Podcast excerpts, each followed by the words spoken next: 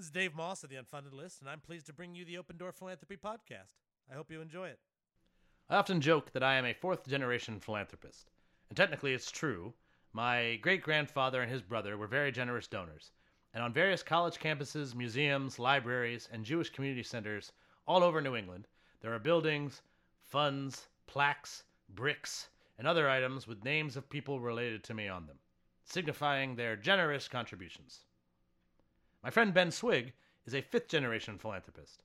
He is the great great grandson of Simon Swig. And if you're interested in reading a fascinating Wikipedia article, then I, you should look up Simon Swig. He unfortunately died in the 1930s and so was not able to attend this interview. Uh, ben and I met at a weekend long convening of young Jewish philanthropists in 2007, and we've been friends ever since. We both participated in several cycles of the Slingshot Fund and together we served on the board of directors for Slingshot. Throughout my career, I've always found Ben to be thoughtful, smart, and willing to dive deep into his Rolodex to help advance social change.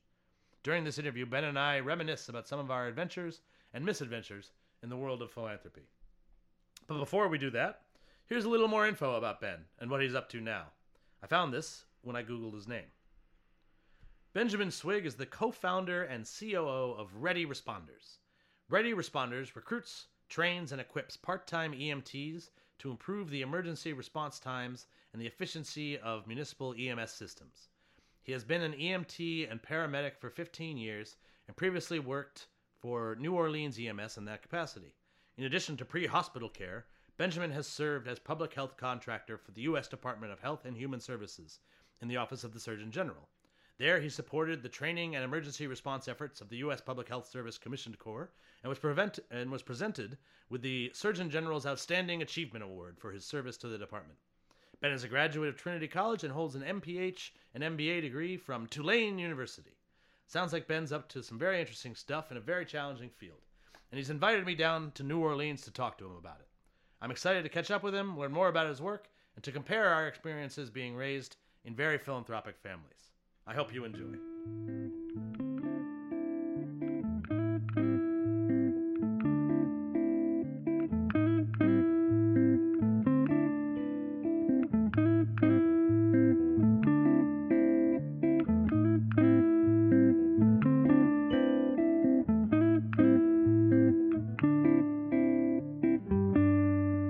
So I grew up in the uh, outer Richmond, inner Richmond, Richmond district, Seacliff. I grew up in Seacliff. Seacliff. Seacliff, yeah, Seacliff. Because uh, because you could walk a block and you were at the Seacliff, uh, and it overlooked the Pacific Ocean. Is that what it sounds like?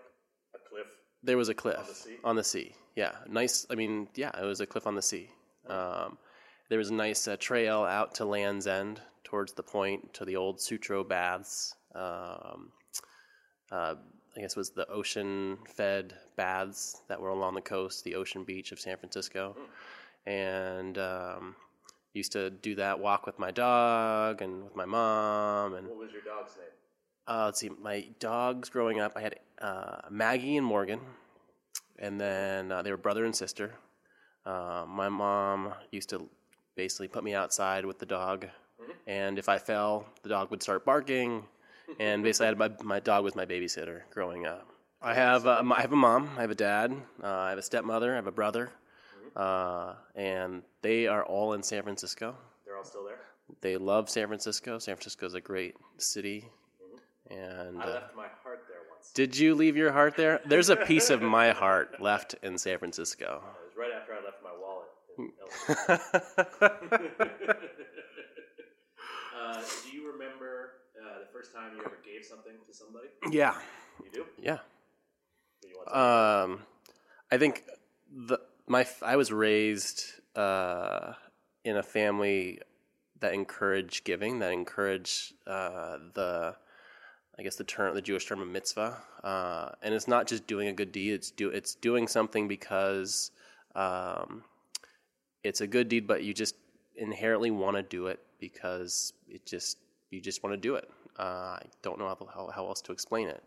So um, just living your life, uh, doing nice things for people when you have the chance to do nice things for people. Um, be it like, I remember I, I once walked this uh, woman home from a local grocery store, uh, and I helped her carry her groceries home, and she was just so thankful and so nice. And she ended up actually sending me some really gorgeous um, photos of um, grizzly bears catching salmon uh, in Alaska that her friend, a photographer, um, sent to her, and she gave them to me. Totally, like she just decided to give them to me because I walked her home. How old were Um, you? I was I was a, I was young. I was probably uh, seventh grade, sixth grade. You saw a lady with groceries, encumbered with groceries. Yeah, I, I again I, I hung I hung out in the neighborhood in the neighborhood store. I'd go like grab like a Jolt Cola, like because that's what kids my age did, and I'd like Jolt Cola. So I, and um, and I saw that she needed help carrying her groceries, and I helped her carry her groceries, and Presumably, you had a lot of energy. I had a lot of energy. Oh, I was ca- I was I was able to carry most of her groceries. I had super jolt caffeine muscles from uh, from that. That's nice. Yeah. When was the last time you carried some a stranger's groceries? Oh man. Is this a habit, a lifelong? This is not a lifelong habit. No. Um, I think that the carrying of strangers' groceries transitioned to like uh, my work with like EMS, uh, emergency medical services, and taking care of complete strangers uh, when they when the need arises. It could be like while I'm at work, or it could be just um, on a plane, uh, randomly at Rock and Bowl, um, around town. Just I just have the inherent um, nature to go and help somebody. I have noticed. The uh, but uh, but today, if you were to see someone encumbered with groceries, you think you would? Again, in the right circumstances, you probably would help, right? Yeah, yeah, definitely. Uh, every now and then from the from the sometimes on my walk home I go past the Trader Joe's, and if I see somebody who like got in over their head at Trader Joe's, which which can happen pretty easily, uh, I, I occasionally um, uh, will carry their bags. And honestly, I think it does more for me than it does for them. They would have gotten home either way, but my day is made all the all the brighter from having helped somebody. yeah, Um, so you uh, so you mentioned um, that you that you got some encouragement from your family. Uh, mitzvahs. The other the other word is uh, uh, tzedakah. Sadaka, Tzedakah. Yeah, That means giving, right? something like that. Um, and uh, and it, certainly this is probably something like uh, I mean the vast majority of American families have some, give some sort of like you should be a good person, you should give back. Uh, at what point did you realize that, that you came from a particularly philanthropic family? I think it was probably around the time of again tying it back to uh, my Jewish upbringing, the, my bar mitzvah. Um, I um, was given the opportunity to travel to Israel with my grandfather and my grandmother, and we traveled around to different locations. And my grandmother and my grandfather chose uh, locations um, that not were only of historical significance to Israel, but also uh, current events. There was some. There was one. Um, second in, in, in, it was 19. Oh man, I'm dating myself now. 1990. Yeah, I know. It was, yeah, a while ago. But uh, one of the places that we went to was a orphanage, um, and it mainly was serving Eastern European um, orphans. Uh, and we left that uh, location and my grandmother said man we, like that was just a wonderful like experience and we were all like very touched by it and she asked me if um, i wanted to make a, a, a donation to the orphanage and i had just finished uh, my bar mitzvah i just had my bar mitzvah and i had this like flush of money and um, a 13 year old with a lot of money with like i don't know a few thousand dollars from bar mitzvah and she said bad. no, not bad at all. And she said, um, and and I said that that sounds like a great idea. And so we together um, decided how much I, my bar mitzvah money I would donate, and um, I, I committed uh, I think about ten percent of my bar mitzvah money uh, to the orphanage, and then my grandmother and my grandfather said that they matched my donation. Um, so at 13, we were making a, a significant for a 13 year old contribution uh, to a uh, an orphanage in Israel that took care of um, Eastern European orphans. And um, it's very interesting. I sometimes say I'm the original millennial philanthropist, but I might be wrong. Mm. You might, you might, uh, you might predate me. No, come on. I mean, I made my first big gift. It would have been right. It would have been right around the same time. We can be equals. Yeah, we're Please. we're on the. We're, But are we we mil- are we millennials or are we seen now? What is the new That's a good question. ex, exennials? Do you Is, think you're a millennial? I don't know what I am anymore. There's so many labels and they change every two weeks. I don't know what I I am think anymore. the older millennials. I am who I am. So we're different than the younger millennials. Yeah. We're older. We're older millennials. So we're not Generation X, and I don't think it's. I don't think it's. We need to make a like. Just keep making new. Eventually, we'll just have every year will be its own generation. And Yeah. Like we are. We are closer to people who are ten years younger than us than ten years older. Than I don't know if I need to be labeled. Yeah, that's that's also a good one. Yeah. You remember? I remember. Uh, it used to. We used to be next gen. Remember that? Oh, that yeah, term was yeah, all the time. yeah. I don't hear it anymore. I'm still a young professional. We're still young professionals, right? Depends on who you're Depends on who you're asking. Yeah, older young professionals. The, the Jewish in the Jewish world, we are. Yeah. We're just still a couple of babies, so we've got a long No, I. I, there's plenty of like non like religious events that I go to in the community where I'm considered a young professional. I mean, Oh, yeah, yeah, yeah, yeah. I mean, there's, if you do young professionals for uh, foreign policy or young nonprofit professionals, or young business professionals. our age. Yeah, they're all our age. Uh, and it, is important to note, like we are full-grown men. We're older than Jesus was when he died. uh, I think we are not too much younger than, than Martin Luther King was when he died. We are about ten years older than he was when he did the Montgomery bus boycott. But we're always children to our parents. yeah, Yeah, we're never. We're that's never. Yeah, I'm gonna be 50 years old. My my dad's gonna be like in his 90s, and he's like, kid, like you're still a kid. So uh, I remember on my uh, not long after we met, uh, I went to San Francisco for the first time, some conference or something, uh, and I was walking around and I saw. Uh, I don't think it was your name, but the name Benjamin Swig on a very large sign. Yeah, there's a joke about that one. Is there a joke about it? Yeah. You know Well, the the, there's how a joke. there might be more than No, one. I know this because You know I'm talking about? I know the one you're talking about. It's very prominent. I don't remember what neighborhood it's. It's it's on Market Street. Yeah, it's a pavilion. Yeah, yeah. So it, it actually is outside of the um, offices of the tech developer that I work with on my startup. and so, whenever uh, someone that I know goes and visits this tech developer, I usually get a text message of them waving at the pavilion, and I'm like, "Oh, great! I'm so glad that you visited the pavilion." the Benjamin H. Swig uh, Tourist Information Pavilion. Is that what it is? Oh, it's yeah, it's that's yeah, yeah, yeah. Uh, so is that your who is that? Who's Benjamin? That was my great grandfather. Yeah. He, he paid for the tourist information center. I don't actually don't know. know? No, Maybe they just named no. it I know. I know a lot. I mean, I know a lot of his other um, philanthropic uh, uh, um, endeavors that he he ventured into, but um, I guess that was one of them. I don't know how it came about, but that's been there, and I get to see it every time I go visit my uh, my developer in San Francisco. Yeah. The um, the I've noticed, um, or when I was a kid, I grew up on a college campus, and all the buildings at Colby, where I grew up, are named after somebody. Uh, and I remember one day when I found out that like they were named after people who had made who, who had made large gifts. Uh, I remember like my my assumption was these are great people, great men who've done great things, and that's why the building got named after them. Which does happen sometimes, and in fact, like, even at Colby, some of the buildings are uh, named after folks. It's poss- uh, tourist information center sounds like it might actually be just named after a prominent San Francisco. Well, my, my great grandfather was in the hospitality business, and I'm sure he enjoyed welcoming people to San Francisco, and maybe that was the the uh, the approach there of providing a, a resource for people to reach out to to to feel as though they're they're welcome and there's information for them to feel welcome in San Francisco. Do you know? Do you think you know all of the locations where there is a, a swig name on a plaque? somewhere? Definitely not. Definitely not. Definitely not. They they pop up on, like all the time, and I'm surprised. Like whoa. Like, At the my aunt and uncle went uh, when they were the couple. They go to they go to Israel a lot more often than I do. Uh, and the last time they were there, they went and they toured uh, BGU, Ben Gurion University.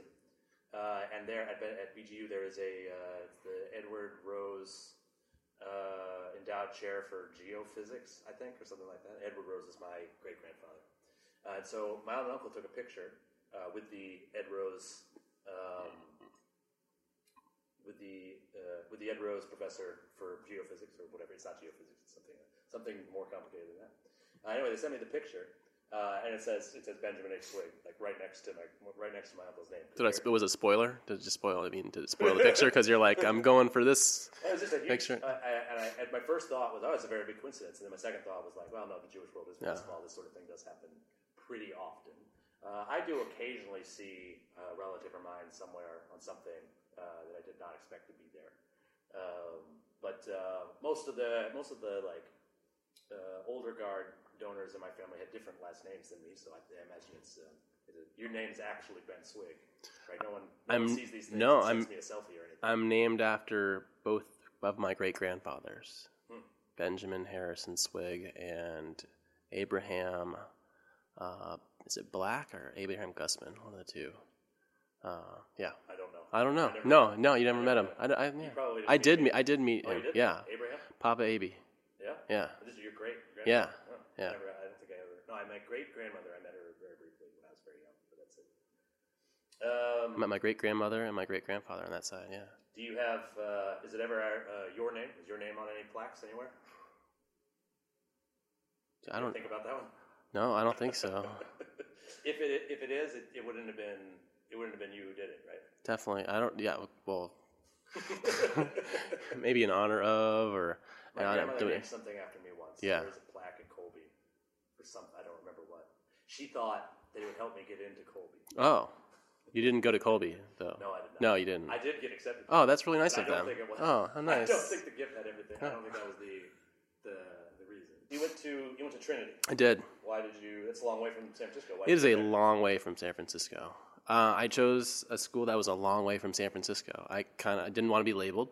I wanted to go somewhere where no one knew who I was, and I wanted to uh, create um, my own identity and uh, pursue um, some future that I had no idea what I wanted to pursue, and I'd figure it out, uh, as many do in undergrad. But of course, I didn't figure it out in undergrad. And but Not so much me either. yeah, Do you think? Um, so you don't think you? Uh, you think you would have had a hard time being your own man if you'd stayed in the Bay Area?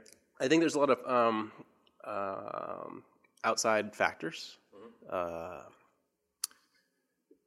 growing up in San Francisco, where, like as you mentioned, my name can be uh, transcribed, just transcribed across multiple venues, and um, where there was, I don't know if there was expectations, uh, but for I think um, I didn't necessarily want to have to worry about that.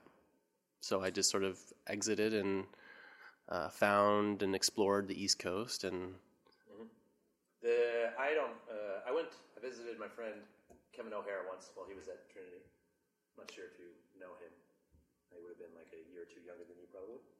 The uh, but um, I'm uh, and I so I don't know that much about it, but I'm guessing by the name that it's a Catholic school, right? when I went there, the president of Trinity was Jewish, Really? and So just formerly Catholic. I don't know. I, there was a there was a Jewish. I was a Jewish studies major at Trinity. Yeah, So they have a they built a and they built and completed a brand new Hillel house while I was at Trinity. Uh, There, so a, there were Jewish students. It. there was a handful of Jewish students at Trinity. Yeah, West Hartford had a nice Jewish community. Yeah, yeah. West Hartford certainly does. Yes. Yeah, Uh, Hartford, it's a nice town.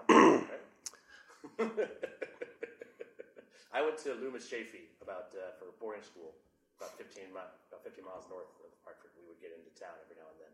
And I was a kid from Maine, uh, and uh, probably the first city that I ever got to like hang out in on my own, or like with my friends or whatever, because we don't have cities in Maine. Uh, and I, I don't know when the it was. I, maybe it's nicer now. I haven't been to Hartford. A long time. Hartford was always like considered when I was there New England's rising star. So perhaps it's risen since.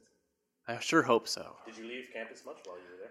There really wasn't much to go to in the city. It pretty much it quieted down at night. The Mark Twain House. Mark Twain, you can go to the Mark Twain house. I Uh, think there's a museum. A museum near the Mark Twain House is pretty good. so when I ventured off campus, I usually venture. So I worked in the city uh, for the ambulance service. So in, in addition to volunteering on campus with there, that's when I first got my start in, as an EMT. Um, I volunteered on campus, and then I worked for the private ambulance service in Hartford. So I got to see Hartford uh, during the day, at night, all seasons, uh, and it was pretty quiet at night. Really wasn't much going on. So uh, you just mentioned that you are a you're a trained EMT, emergency medical. I'm a trained and nationally certified, nationally registered, What certified. I have no idea what that. I don't know what that means either. It means that uh, I um, went through an EMT class. I passed the exam. I, thank you. Yeah, and worked as an EMT for a, a number of years, uh, and not until recently, till uh, 2013, went and pursued, went back and did a paramedic program, like over another thousand hours of um, both uh, classroom and uh, clinical hours, and took that exam and passed that test. And Sounds like a lot of hours. it was a lot of hours, but uh, a lot of hours of learning and experiencing and uh, getting to um, learn some really valuable technical skills that help you save lives when um, when you need to save a life, when it's on someone's worst day, when they're experiencing some of their greatest fears, and you can come in and say, "Hey, I'm Ben. I'm a paramedic. I'm here to help." So if I were if I started having a heart attack, would you be able to? I would start the process of care and, and get you in the right hands Someone else would. of someone else. Yeah. What would it, what what what, uh, could happen to me that you would be definitely be able to save my life on your own? Um, I mean, so uh, right now, I mean, uh, really, I don't have a lot of the equipment of an advanced level provider. But as a as a uh, a lay person rescue with with training, if you were choking, hopefully the Heimlich would work. So if I take one of these almonds, Please don't. Yeah, don't put that put that down. Don't don't. You're don't. Thank you. No, I don't want yeah. Uh, I think I can believe you. Yeah. So how long have you been a, a certified? Uh, EMT? 2001. 2001. 2001 is when I got certified as an EMT, and just again, I worked on and off part time, um, and sometimes I was just uh, not even working at all or volunteering. Um, it all depended on the what where I was in the world and and what uh, access there was to to participate. Uh, so uh, what brought you here to New Orleans? So I was doing some really fun public health emergency preparedness contract work in Colorado, writing um, doomsday plans, uh, what to do when there's a pandemic, and um, what to do if there is a sort of a mass fatality uh, situation, how the counties in rural Colorado would take care of those uh, those situations, and um, writing plans and coaching public health departments on how to uh, conduct points of distribution for mass vaccination or mass distribution of pharmaceuticals. And my mentor, boss at the time, suggested I go back and get my master's and come back uh, and get a job working and doing this full time versus as a contractor. So I scoured scoured all the public health schools for who had a specialty in public health and emergency preparedness, and Tulane was the only program in the country, and it was really fitting having uh, Tulane. Kind of makes sense that they would Yeah, yeah. And so I came down to Tulane in 2007, um, really dove into public health uh, and um, uh, disaster management. Um, worked on an internship for the city, writing, rewriting, or uh, writing some new disaster plans post Katrina. Again, dove back into EMS and worked for the city uh, and their ambulance service. Um, working uh, again on the population that, that stayed or moved back into New Orleans post Katrina uh, while they built the infrastructure around them, and um, that that brought me to New Orleans, and I quickly learned what makes New Orleans uh, the place it is, why people wanted to come back to New Orleans as bad as they wanted to come back to New Orleans, um, the culture, the people. I left my I left a piece of my heart in San Francisco, but uh, New Orleans is doing a really good job of filling in that that void, and uh, I'll always be um, I'll, I'll I will always probably have a piece of my heart here in New Orleans as well, no matter where I go. You're gonna run out of pieces. You keep leaving them. Keep leaving them. I'm a giver, sir. Not- I'm a, I'm a giver. Because you have a very big heart to begin with, so I think we'll, thanks. I think you'll be fine. Thanks. uh, since you've been here in New Orleans, you have gotten your degree and uh, learned uh, what it is that makes the city special. You have started a business called Ready Responders, if I'm not mistaken. Yeah, I left, came back, and um, started this business called Ready Responders. What does it do? So, Ready Responders recruits, trains, and equips a network of part time EMTs and paramedics, and with the goal of augmenting the existing 911 and emergency medical services infrastructure. We route uh, our, our network via smartphone app, very similar to like an Uber of emergency medical services. So a quick dispatch, reducing that that time, and then uh, quickly getting that trained emergency medical technician on the scene to uh, start CPR, shock the heart, open an airway, maybe give an, uh, an, an, opiate blocker like Narcan to help with overdoses, uh, stop the bleeding uh, by applying a tourniquet or a blood stopping agent, uh, helping splint an arm, helping the existing emergency medical services um, with patient care. And we're tying in some really uh, amazing best practices from around the country to help reduce unnecessary ambulance and emergency department usage by bringing telehealth, by bringing a, a physician to the scene. So when a patient meets telehealth, telehealth, telemedicine. This is a new word. Is this where the doctor's on the phone? Doctors on the phone, but uh, now you have doctors on your iPhone, on your iPad. They can see. They can see you. They can hear you. So when a patient uh, presents with really stable vital signs, when they present with outside without signs of uh, without life-threatening signs and symptoms, uh, we can give them the option to say, hey, instead of going in an ambulance to the hospital, would you like to talk to a doctor who may be able to remedy your situation here in your home? Or we can offer you a free Lyft, Uber, or taxi ride to a urgent care, primary care, or federally qualified health center that is a more appropriate point of care for you to access within the community. And uh, the patient can, will have that choice. Uh, we we take this example from uh, Houston Fire Department. Uh, they're currently operating this model and operating it very successfully. And the other portion um, that we adopted is is the the Israeli model of of um, the quick response. The Israelis have a network of over 3,000 trained EMTs, paramedics, physicians, nurses that they've equipped, and they've similarly uh, networked them via smartphone app uh, based on a central dispatch and they've been able to reduce response times in urban areas down to three to four minutes. And current ambulance response times. That's the average amount of time it takes an EMT to arrive to an emergency. In Israel, three to four minutes. In the in entire nation of Israel. Uh, in, in urban areas in rural areas, it's it's a little over five minutes, maybe five to seven minutes. They, they're doing amazing work, uh, and and we're partnering with them. Um, we want to learn from the best. I mean, the what I learned in public health is evidence based practice. You want to um, use research and use evidence to make your decisions. Uh, so why not use the the evidence and best practices from around the country, around the world? And so with national ambulance response times being somewhere more like nine minutes, and in a cardiac arrest where every minute that passes is is a reduction in ten percent of your survival, a nine minute response time really means that you have a 10% chance of survival versus if we're able to get there three, four, five minutes, you're going to have a much better chance of survival by getting that defibrillator uh, attached and shocking that heart um, into a, a beating rhythm. It's very exciting. yeah, no, that's awesome. Thanks So- for that explanation. Yeah, we improve population health, uh, provide better patient uh, care and experience, and it also um, reduces healthcare costs. Because if I'm able to drive someone in a $26 Lyft ride or Uber ride, taxi ride to the urgent care, which costs $150, it's a lot less expensive than uh, An ambulance. an ambulance at $500 and an ER visit at maybe another $500, $900, $1,000. You are raising money for it. Yes, Is correct? yes. What is that? What is that like? We, uh, I assume, I assume you say a lot of the things you just said. I say, yeah.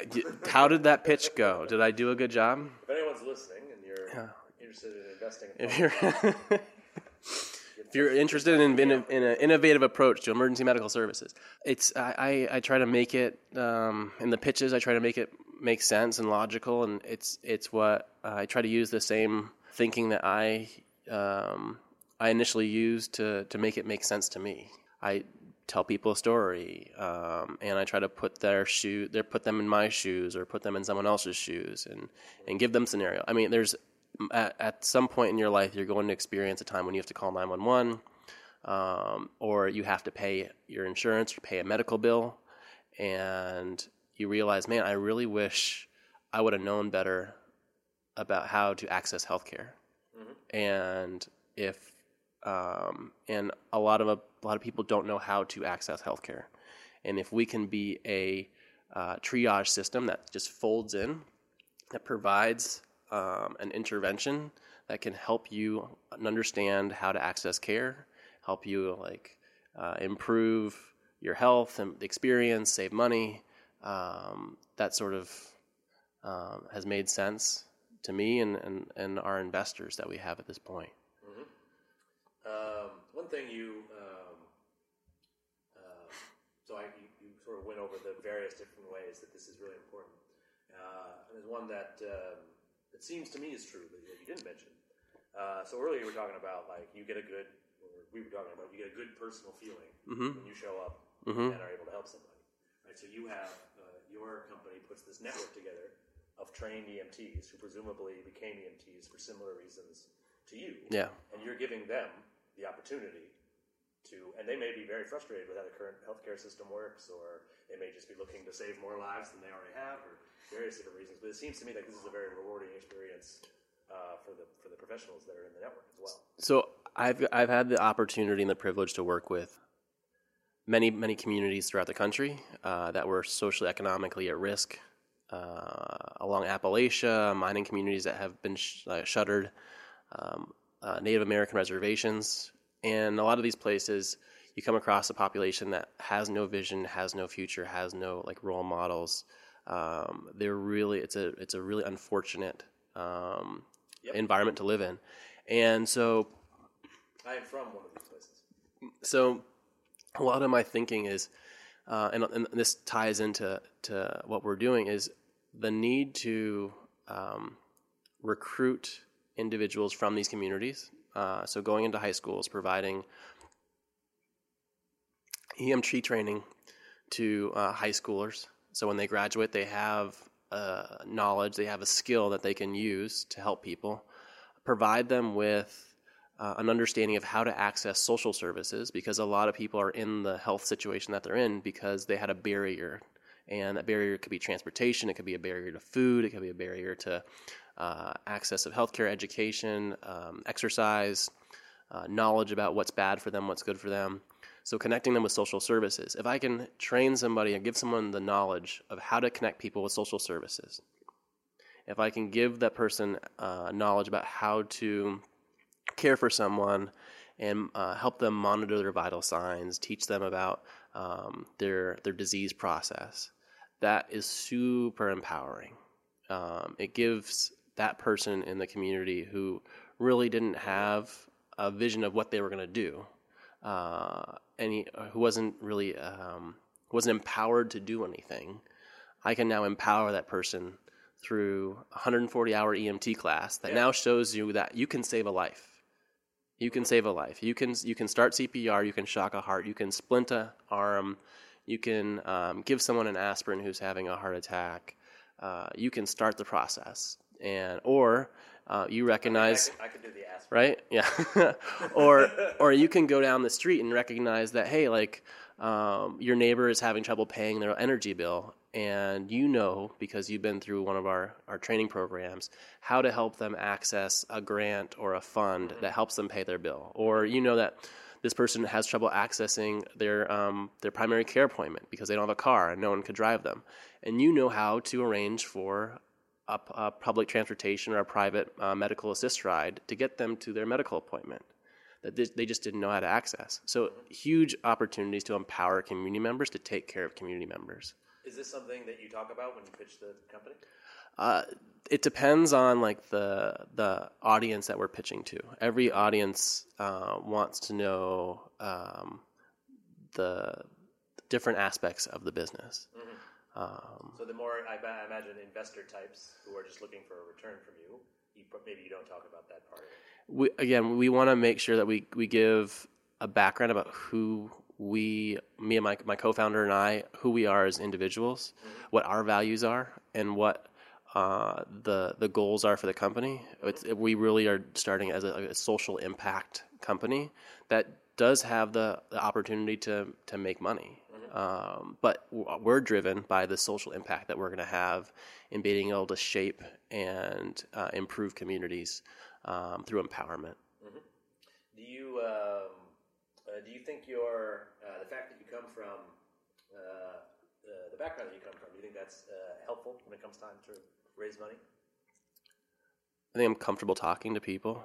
Um, I I'm comfortable talking to people because um, I myself are try to make thoughtful um, investments, be them philanthropic uh, or otherwise.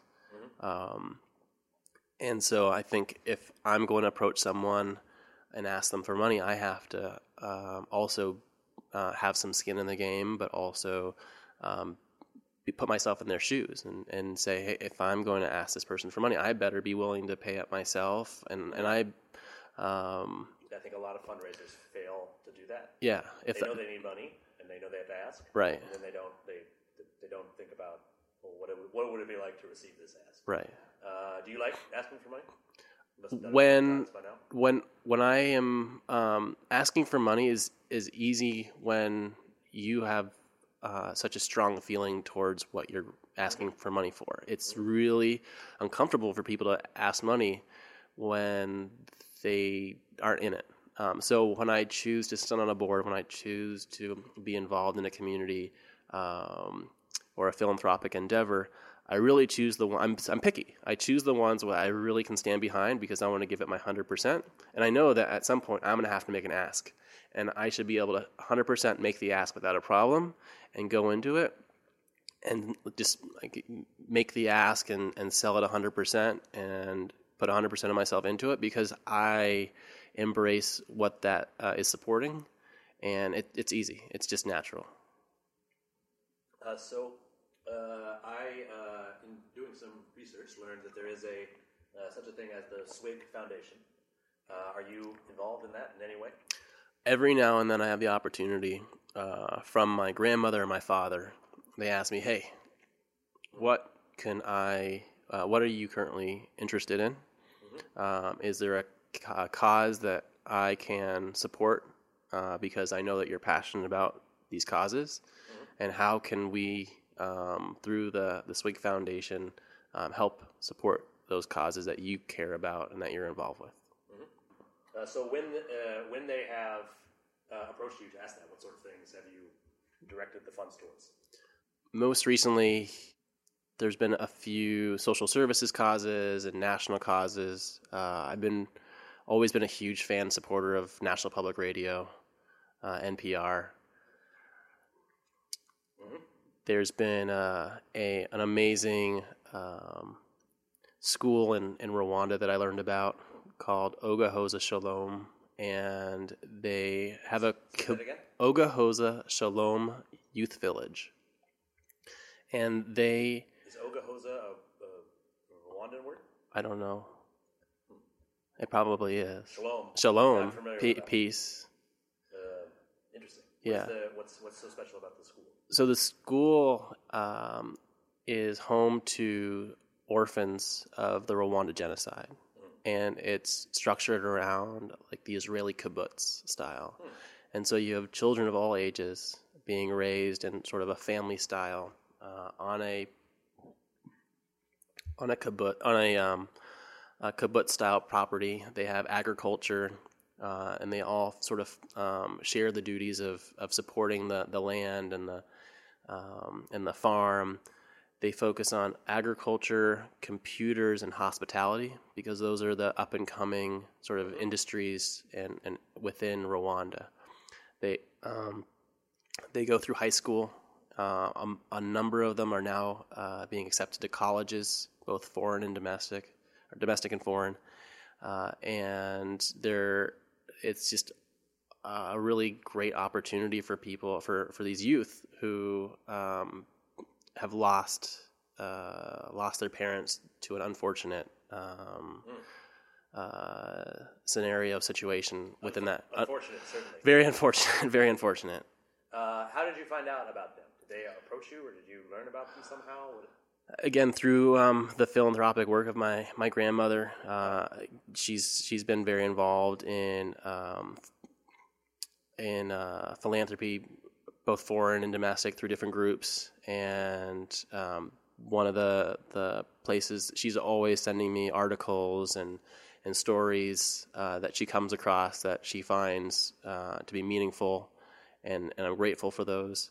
Uh, she's always connecting us with um, the recipients of uh, scholarships that uh, were made by my great grandfather and my grandfather to different schools uh, around the country. So every maybe once a year or every couple of years, we'll she'll receive a letter from a student saying, "Hey, uh, how grateful they are for the scholarship in Jewish studies or or another subject." And it's really nice to uh, again know um, who they are about them, and that uh, we're giving someone the opportunity to to have a really wonderful formal education and, and follow their passions. Uh, your, um, you mentioned your grandmother. Am I, uh, her, uh, and I, this is the only other Swig that I have met. Um, Rosalind, correct? Correct. Uh, I assume she's listening. Hello. Hel- hello. Hello. And, and hello, mom.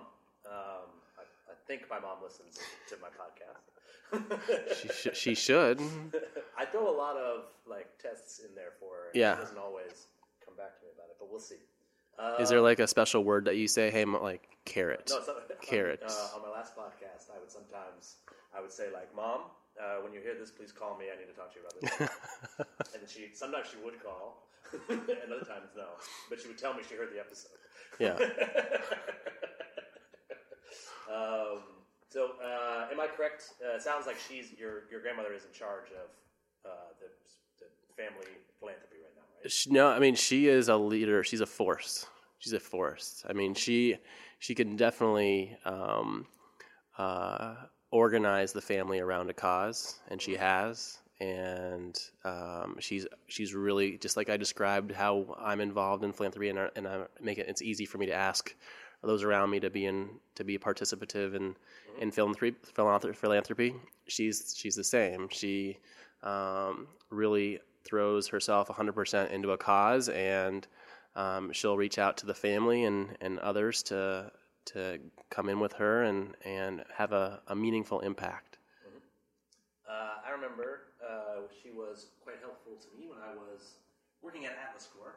I got a intrapreneurial fellowship uh, to start a new program at Atlas Corps. Atlas Corps is a, um, uh, for those of you who aren't regular listeners, uh, Atlas Corps is a uh, reverse Peace Corps style program. We place fellows from other countries in the U.S. Uh, and one of the things I noticed when I uh, when I first worked there uh, is we had placed uh, there were certain areas of the world where we placed more fellows than others, and some areas where we had placed no fellows at all. In particular, the entire Levant region we had not placed we had not placed a fellow from Syria, Jordan, um, you know, only a couple from Egypt. When I started there, none from Sudan, none from Israel, and none from the occupied territories or Palestine, you choose to call it. Uh, and so I sort of, and, uh, uh, partially because I'm Jewish, and partially because uh, I don't think it's a Jew. You don't have to be Jewish to see the uh, bet the value in in that kind of in cultural exchange like that. Particularly, I was interested in the idea of, and this is something we have not quite yet accomplished at Atlas uh, but I would love this to to, to, to, to find um, a fellow in the West Bank or and a fellow in Tel Aviv and bring them to the U.S. and have them work side by side at a nonprofit for a year. I'm still hopeful that something like that will happen. Uh, one of the reasons we weren't placing a lot of Israelis is because it's not all that difficult uh, to come to the U.S. as an Israeli. Uh, we also don't place a, a lot of British fellows either. Um, but uh, it is a good program, something that, um, that, that folks should be interested in. It was just we hadn't done a lot of recruiting there.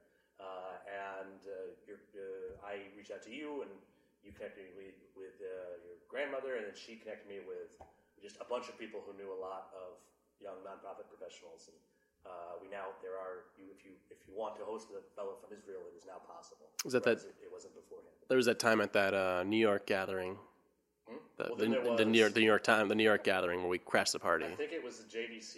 Yeah, we cra- be we, we crashed the party. That was a that was a board that was like a board meeting or something like that. I do have that coming up. Okay, Uh, sorry, no, jumped we- ahead, jumped ahead. We, we, we about the, uh, as you know, the name of the podcast is Invitation Only, and this was very clearly from from the event. We were, the, uh, we, I think we were wearing suits because we were coming from a board meeting. Right. Most people, most of the gentlemen were in tuxedos and such. Yeah. Uh, I do remember I got a scotch and they had run out of scotch glasses, so I drank my scotch out of a wine glass. Uh, I was just sort of walking around, underdressed. Uh, I had my club soda and lime. right. Yep. Um, but that was it's impressive to me. Uh, We we crashed that board meeting, Well, you- like you the had- happy hour You thing. had a lot of confidence that we were going to be able to get into that and walk right in. Well, I made a phone call. Yeah. I called I called uh, Rosalind I said, Rosalind, can you can you can you get can you get me in? She said, Yes, I can get you in. And Awesome. she Thank you. she put she put me she put us on the list, and we got in. I mean, she had some pull. Yeah. I mean, Right yeah. She's, um, a board member. And uh, so, in particular, I remember at that time I was working at the Seed Foundation, uh, and there was a guy. Uh, one of my jobs was to find new prospects for donations and stuff. Uh, and there was a guy uh, in the. We were trying to build a school in Baltimore. Big. We did. We, there's the Seed School of Baltimore there now, but at the time we were raising the money for it. There was a, a gentleman in Baltimore whose name I don't recall, uh, but who was in- in- incredibly connected there. Uh, and we were not having a lot of success getting in touch with him. Uh, and he was there at the he was there at the event. I went right up to him. I got to have a conversation with him, and we started. And we ended up uh, raising millions of dollars from some of the foundations that he's on the boards of. Uh, and I think about that often, right? Because there are, I think, the vast majority of fundraisers in the country can't, with one phone call to their grandma, get themselves into uh, an event like that. And I'm not saying that I feel guilty about it, but I, I'm actually feel pretty proud that I used No. my ability, Yeah. my, my ability to do that. To build, there, there's a school in Baltimore, right? But and I love the ability that I was able to help you accomplish that, and and we had talked about what you were trying to accomplish, and I believed in what you were doing, and so it's it's it's easy to to make that uh, make that happen. It's it's it's fun. It's fun. It's like it brings. sort of thing is fun. It's fun. It's like I get to like watch like the magic happen. One thing that I remember my grandmother saying uh, is that there's always more money in the Rolodex uh, than in the bank account, uh, which is true for everybody, from the, the very destitute to the to, to Bill Gates could call Carlos Slim and, and Warren Buffett and access considerably more wealth than he has. Uh, and uh, I imagine Zuckerberg probably has friends too, right? Maybe I don't know. I never met the guy. Hopefully, we're gonna probably have to cut that part out because I do want to have him on the podcast. Invitation only. Invitation only. Um, he's a goal. He's our goal for uh, for next season. Once he finds out that Ben Swig was on this thing, he's like, "Well, I got to do it too, right?" And he's gonna put on his hooded sweatshirt and uh, invite me to Facebook headquarters. I at least just so if my dad's listening, I'm wearing uh, a collared shirt. I look great. Belt on, Belt on. Yes. Got and a it was belt. and it was hot today, and you wore pants. Yes, I Very dressed impressive. again. You dress again. It's out of respect for your company. You dress for your for your company Mm-hmm. um, to show respect, and Mm-hmm. yes, So the um, uh, and I think uh, I'm always impressed by philanthropists who really sort of get it that they that they can do a lot with their they can do usually more with their Rolodex than they can uh, just by writing checks. I myself, uh, the impact of the checks I've written, I, I, I'm not even really sure about it. Uh, but the, some of the connections I've made for people, I am I'm quite certain of it, and that is most of what we do at the unfunded list. Uh, at least, uh, so some of the evaluators they focus on the content of the proposals we review and things of that sort. Uh, for me, uh, I just think about who should read it and who I should connect these people with, uh, and it is it's the most fun for me. And I'll say, I get sometimes you get thank you letters uh, for a gift that you've made, and sometimes I get thank you letters for a connection I've made, and the or a sugge- sometimes it's just a suggestion. I don't even necessarily introduce them to that person, but those thank you letters are much more glowing. They're like much more appreciative like thank you very much for your kind donation of. of the handwritten thank you letter goes so far. Mm-hmm. I mean, when you get that hand like that the handwritten thank you letter, like I want to do more for you because I, obviously I'm I was impactful for you and you appreciated it and you were appreciating. I mean, and you wrote a, a thank you letter. So I try to do the same um, and and write thank you letters when when I have the opportunity to. The uh, uh, so there will be a there is a thank you letter forthcoming in your immediate future. Yes. Uh, I do know the address here, which I won't. I'm not gonna. I'm not gonna say it out loud on the podcast. Uh, New Orleans, Louisiana. New Orleans, Ben Swig, New Orleans, Louisiana. That- That's that- all you got to do. Yeah, that's Uh, enough. The uh, so um, there was another event you and I were at. I'm pretty sure it was a happy hour for um, the one. I think it was then called the One Percent Foundation, but it is now Giving Back Fund. Giving Back Fund. Yeah, Giving Circles. Giving Circles Fund. Is it? Giving Back Fund is a whole other organization. I think so. Yeah. Giving. I, Giving Back Fund is a fiscal sponsor for athletes. yes. Giving For all those board members, I used to be on the board of One Percent Foundation. you know what it's. You do Giving know, Circles Fund. You do know the name of it. Yes. Uh, and it is still around. I believe it. They've merged with another organization. Uh, and a friend of ours ran it for uh, for a long time. Hello, Lana. I assume Lana will listen. Hi, Lana. this- at least to this episode, um, if not if not all of them. The um, and maybe someday I'll have actually. Lana would be a good guest. She'd be a great, great, great I guest. should probably think about that. Um, so, but anyway, we were at that event, and I hadn't seen you in a little while. I don't know if you remember this specifically. We were standing. It was um, the restaurant has changed names a couple times. I don't remember what it was called now. It was on K Street somewhere. Uh, and this lady who was like not properly dressed for the event.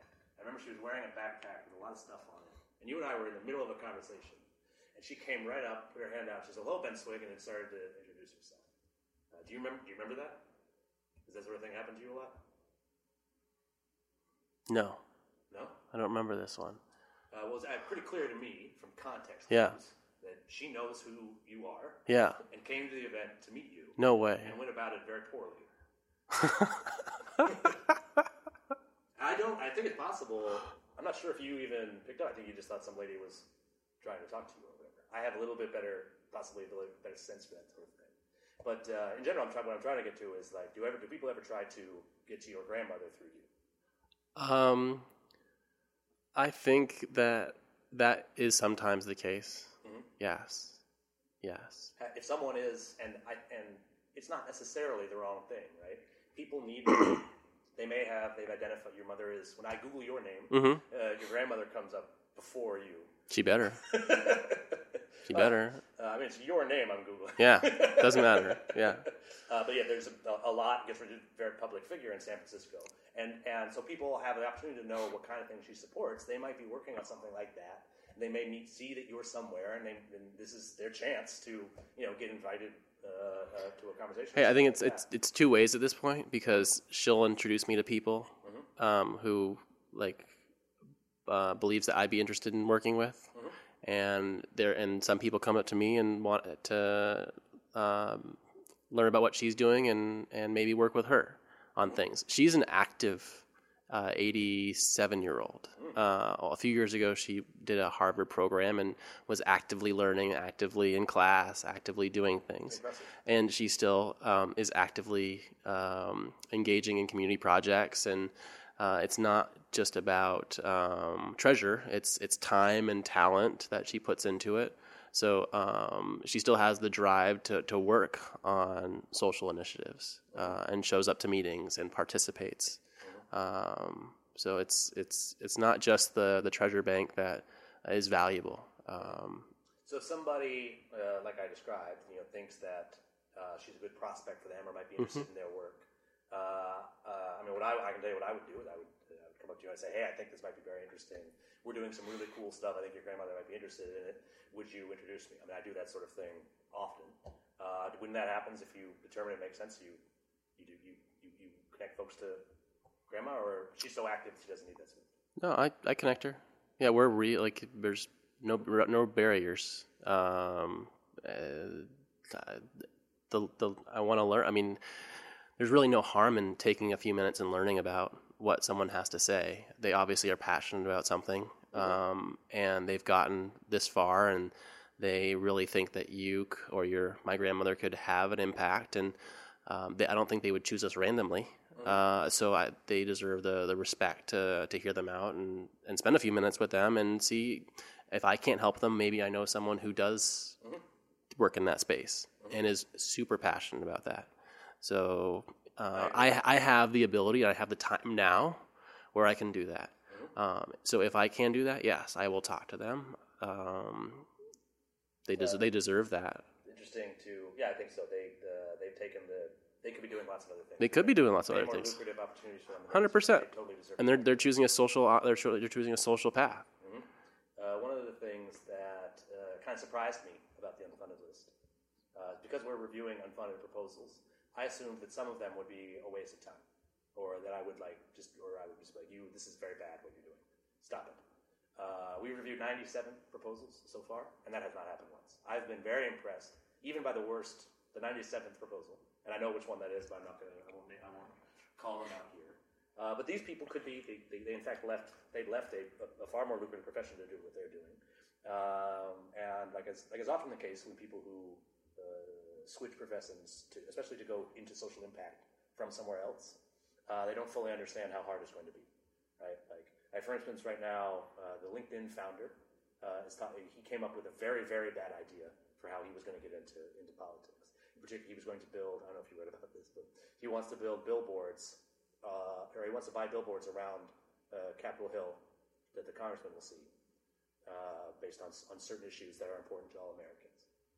Huge problem uh, with that is that there aren't billboards, No, there aren't, and no, there aren't any billboards in Capitol Hill. right? And it's and I think this guy, right, and they, they are there in San Francisco, and he just didn't. He they think they if they especially if they've been very successful somewhere else. Uh, they'll be like they think of social impact as like JV business, right? This will be very very easy for me. I founded the world's sixth best social network. Um, but you know, he, think, he he founded a very successful thing that's all over the world now. Yeah. So you can, you can understand why he would think that, he, that, that this might be easier, right? Because you know you make you don't make as much money, right? I'm sure. Uh, you know, there are lots of successful businessmen think this way. And so they just hadn't properly thought out, like, you know, they, they don't have any experience in the sector. They don't really, but I mean, it is, they, they do deserve a lot of credit for making the decision in the first place. And that's why they came to us. They gave, we, we gave them, hopefully, the feedback they needed uh, to improve their programs. And several folks, I've seen them drastically change what they were doing and become much more efficient programs. I think a lot of people that I've experienced who've shifted from one um, industry into the, the nonprofit is that they're super passionate about what they're working on.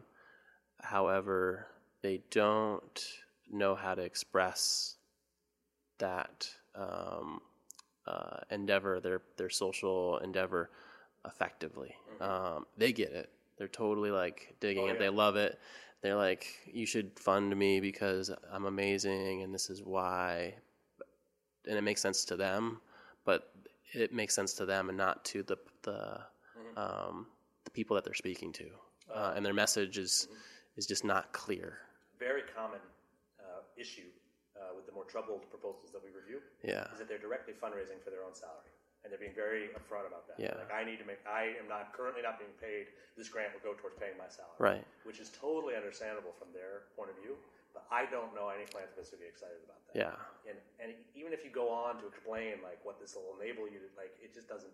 They, You lost me. In their minds, they're just like, you're just trying to get paid here.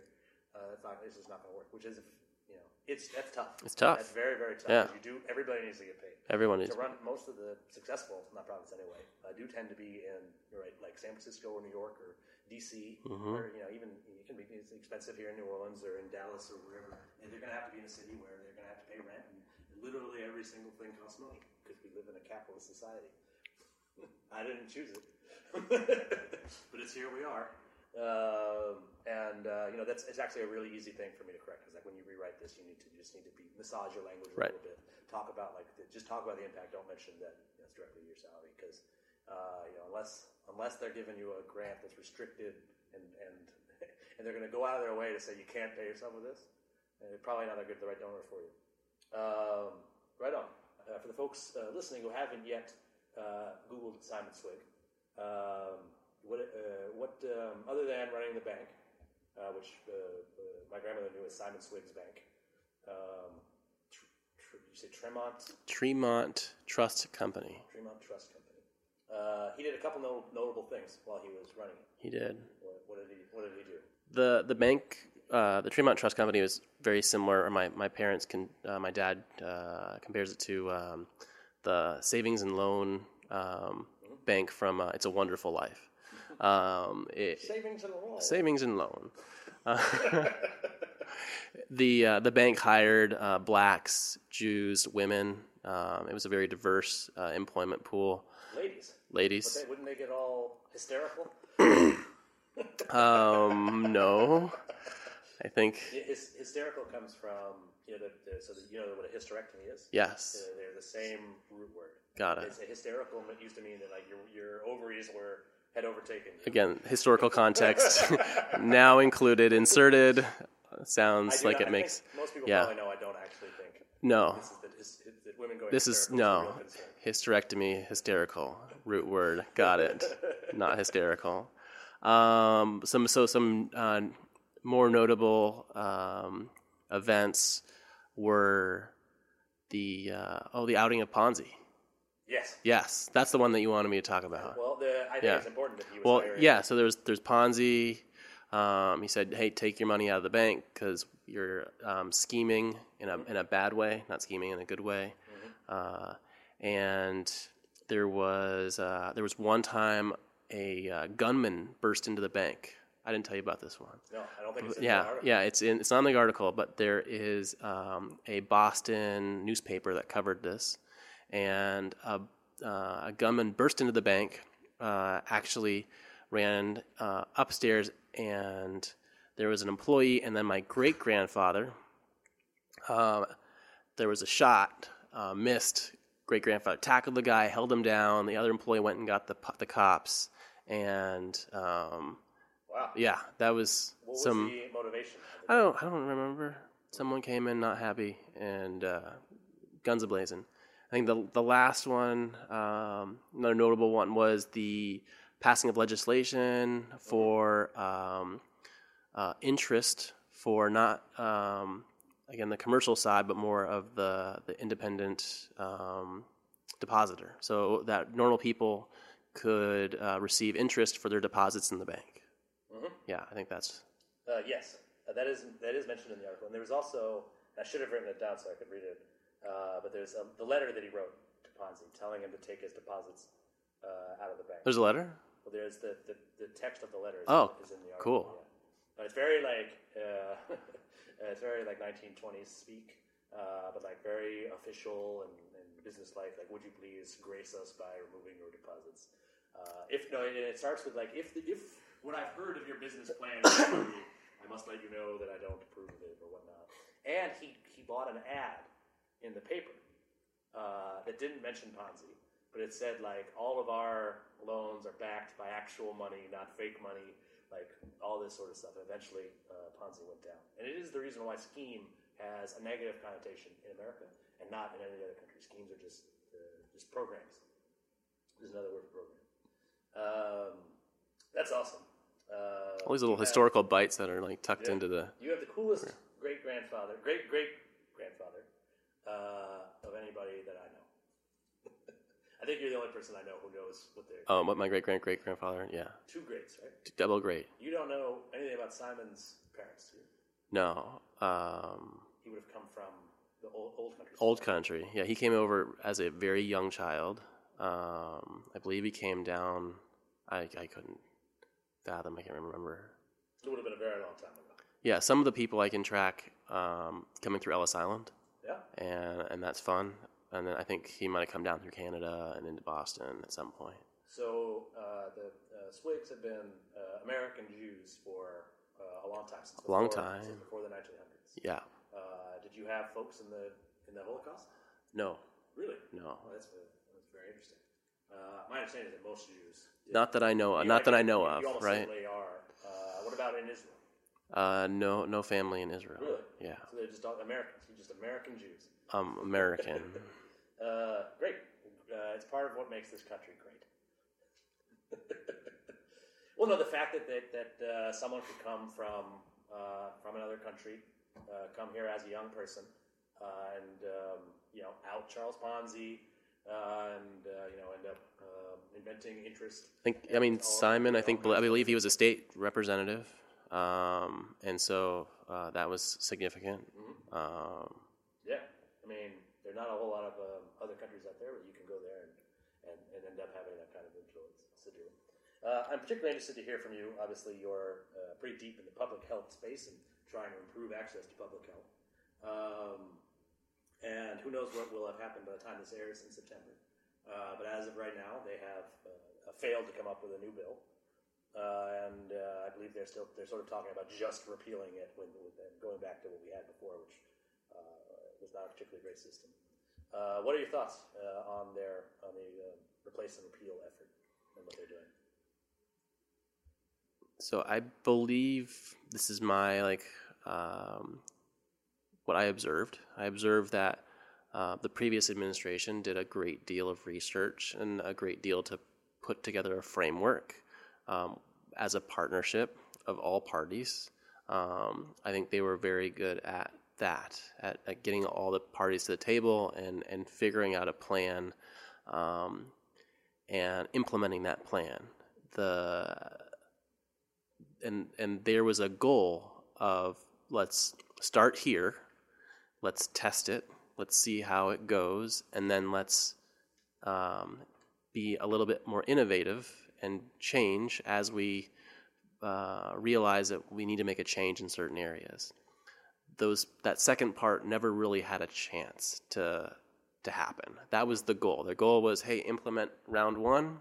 Let's learn from where this is good and where this is broken, uh, and then let's go to step two, which is let's fix those problems. And they never were given a chance to fix those problems. Was my observation. Um, And now the president's it, letting it. And so- can't repeal it, just just letting it fail, like deliberately exacerbating it. Yeah, and, and so there there is again good behavior, bad behavior. Good behavior is hey, there's some things that work with this. Let's let's take the the good stuff and let's build on the good stuff and let's do what um, the previous administration couldn't do and, and fix it. But there's so much bad behavior and just unwillingness to accept that someone else did something good. Uh, and so, again, you have to take um, the steps to um, uh, repeal and, and strip a good a program that may have some good components and replace it with something that you I don't I don't believe that has been as thoughtful as the first uh, um, um, go around. It, uh, it can't possibly be more thoughtful.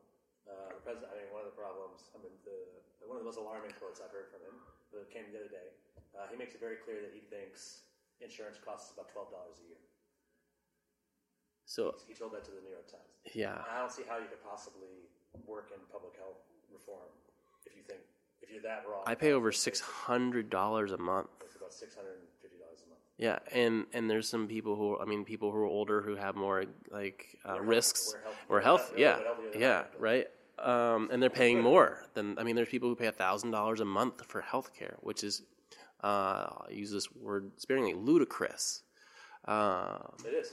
ludicrous. Way too much. It's Yeah. considerably more than any- than anybody else pays. Uh, and I mean, the congressional members and senators they, they have coverage and they pay. I think seven, they get seventy five percent covered or something like that. I don't know what it is entirely, but they get dental, vision, Yeah. mental health coverage, and but, but they also have the uh, office of the of the attending physician that takes care of them as well. They have clinics across the Capitol and that are staffed by doctors and, and physician or physicians and and uh, healthcare providers, so that if they have a, a need, they have their own urgent care They get at, very- they at yeah they get they get good care. I mean, and again, they're important. They are important. They, They should get they, good they should get good care. Yes, but so should should everybody else. everybody else. and again, it's great that we have clinics in schools and that kids can have access to dental care and oral health um, and access to vaccines and um, checkups uh, in a in a space that is accessible and has very minimal barriers like schools. Uh, and so again, we can take care of our kids and provide them with equitable health care. We can provide that to um, again every hardworking person in this country, uh, and and those who are at risk, and, and to our elected officials. Um, thanks for uh, sharing your thoughts on that. I I don't know uh, as much about uh, public health, but uh, I think one of one of the the most mysterious, unknown like groups of public health professionals in the country are the the Public Health Service. Um, they're the seventh uniform service, the the non-militarized uniform service. I had, I had the pleasure of working with with that group uh, for a number of years, uh, and um, they're they're spread out across the country, and and they are uniquely um, organized uh, to respond and support these social um, needs. And there's a huge opportunity uh, to uh, um, empower them and deploy them uh, periodically. Because you got you have um, trained dentists, nurses, uh, epidemiologists, and um, there's no reason why we couldn't utilize them in a capacity building exercise and send them into communities that are most at risk um, uh, periodically um, throughout the year. Again, separating them from their work for maybe a week at a time, um, putting them to work uh, in the socially economically at risk communities across the country, um, getting building capacity, getting data collection, helping these uh, underserved communities learn more about where their faults and how to get ahead. It's like everyone needs a helping hand sometime. Everyone needs Um, again, I need one like every day. yeah. So much, I need so much help. But again, there's this there's this there's this unique resource, and and it has long it has lasting effects because if you're able to go in there and improve um, social capacity, mental health capacity, um, uh, you're you're gonna make that community a much healthier place, a much more informed dis, uh, impla- uh, location that they can make informed decisions about their population. Um, so a huge valuable resource that exists in this country that's that's under underutilized. You, do you think uh, that eventually, uh, and uh, I hope so, I hope that it's true, that uh, ready responders could play a role nationally in improving healthcare for One hundred percent. this is this is your goal? One hundred percent. Yeah, I, I again, I'm taking all the best practices that I, I've experienced throughout my life of being a first responder on a college campus and and in a community, and realizing the problem isn't um, that the call volumes are going up, that more people call nine one one. It's just that people don't know how to access healthcare, and that maybe twenty percent of the people who call nine one one actually have medical emergencies, but the bulk just they have a stomach ache and they knew an ambulance would come and take them to a place that would make them better or take or actually diagnose them or, or see them when they called. And so ready responders can can be that void. Ready responders can um, uh, connect people with the social services that they need access to. Ready responders can uh, recognize um, social environmental um, barriers uh, to people in their homes and in their lives that uh, and and make an, a public health impact that are are uh, they might have a small upfront cost but have a long term impact. So, in addition to any investors that may be listening in, if if uh, if Paul Ryan or Mitch McConnell or the or the president are listening, they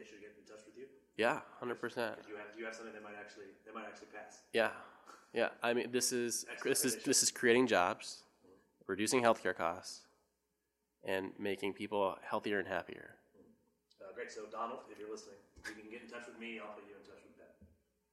Uh, we can, and we can, So, we can come up with something really Here's a here's a fun, here's a fun one. So um, whenever I have a chance um, to get away, I go up to the mountains, and I and I again John Muir like uh, Muir uh, quotes. Just it's important to connect with mountains. I, I'm not going to quote because I don't have your memory, but he always said that it's it's really good to connect with the earth and rejuvenate through through that like uh, environmental John connection. Muir?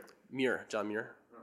Uh, and so uh, last summer, I, I took a, um, a a few days and I went up to Jackson, Wyoming, and I like to challenge myself, and I climbed the the Grand Teton. And uh, when I came down, means huge boob. It's a towering spire over Jackson, Wyoming, in the Teton Range National Grand, Park. Grand Teton means Yes, large boob. yes, yes. My mother's a French professor. Fantastic. Te- That's how I know that. Teton. And I believe it's he, they look the, the guy who founded them thought they looked like Tetons. yeah. Yeah. That's why I saying that. Fantastic. And you climbed one. I climbed the the Grand, the big Teton. yeah, I've seen picture. It's it's gorgeous. Yeah, it but doesn't look like something that you can. It's like no trees all the way up at the top, right? yeah, it's above tree line. There's actually a nice little glacier up there. I, I you can hike up there, see the glacier, um, sleep in the hut, and then yep, uh, climb to the top.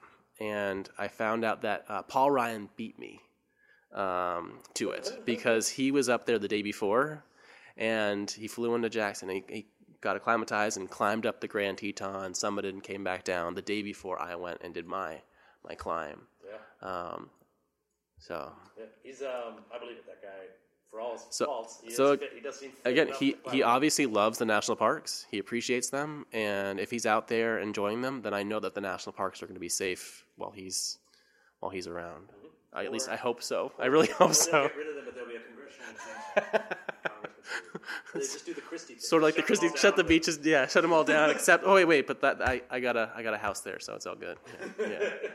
great. Uh, so uh, one of the questions I like to end with, uh, and I got a couple different versions of this. I'll ask both of them. Uh, but uh, so, what excites you about the future of philanthropy? Uh, uh, in other words, what do you think, at least in our lifetimes, is something that philanthropy can realistically solve? What's a big problem that, that, that we can put in the rearview mirror? So, uh, the community that I'm in right now recognizes that um, people have time, they have talent, and they have treasure. And then it's not all about treasure. Um, that by giving your time, you can help your community and help with a cause by giving your talent. You're able to do the same thing in treasure, and sometimes the, that talent and that time is is as valuable as that treasure. Uh, and so they've embraced that, and that really has improved um, and grown the capacity of young professional philanthropists uh, and people who are civically uh, and motivated, civically in, involved and motivated to, to be involved in philanthropy and, and in their communities.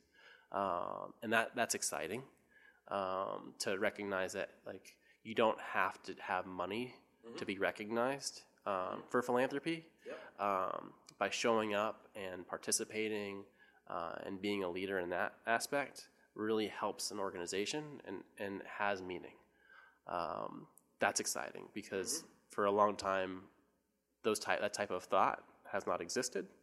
Uh, and it really is, is, is unfortunate because a lot of organizations lose out on value, a huge amount of value within their, their, um, uh, their prospective networks because they don't recognize that. Yes. Um, and and um, so that's that's exciting. Um, as far as like, I agree. This is very exciting. Um, the future of philanthropy. What can we stomp out?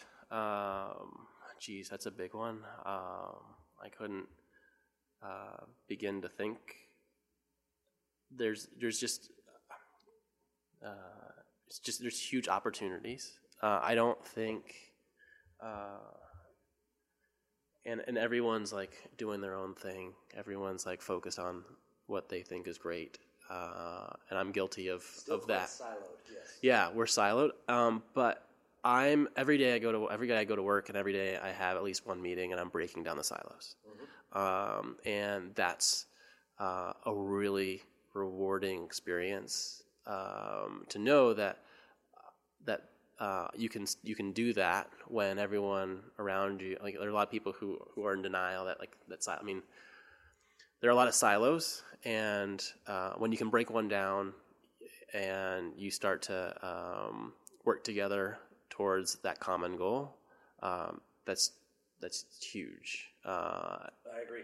and so that's been that's been a, a lot of the my accomplishments in in my short careers have been my ability uh, to break down those silos and to, to find consensus and to uh, co- find cooperation um, and to um, find the strengths within each organization and put those strengths to work in a collaborative manner. Mm-hmm. Uh, and it brings not only like um, success and um, value um, and um, happiness, I guess, to the people with within my organization, but it it's it's the same for that organization because they're now able to share in success. Um, so when you can share in success, that's uh, a huge huge reward. Um, I think so. So I have uh, about 125 volunteers on the unfunded lists evaluation committee. Yeah. Uh, and I don't ask any of them, and I show them grant proposals, and I don't ask them uh, to fund them. Uh, on occasion, I uh, so some of the evaluators do have foundations and stuff, and I'll say you might want to consider, but that's not the main purpose that I've assigned more. You, so, you, pointed out again, like that that one meeting that we had that I was able to introduce you mm-hmm. to somebody that led to someone yeah. who was able to provide the treasure that you needed. Yeah, I could provide the time and the talent of connecting yeah, no, yeah, um, absolutely. Uh, and so that gets me to my final question. Yeah. uh, we will have some, uh, we'll have a whole new batch of proposals this fall. Uh, if I have some public health proposals or, or, Jewish proposals, would you be happy to read them? I'd love to. Great. Yeah. Awesome. Uh, thanks very much for talking to me and for inviting me uh, to, to Swig House in here in New Orleans. let's go get some po' boys or something. Listen to some jazz. Les bon temps roulé. Let the good times roll in New Orleans. Awesome. Thanks very much. Thanks for listening to this episode of Open Door Philanthropy featuring Ben Swig. If you're interested in learning more about the work of Ben's startup Ready Responders, check out readyresponders.com. And as always, if you're looking for or willing to provide helpful and candid feedback on unfunded grant proposals, please sign up at unfundedlist.com.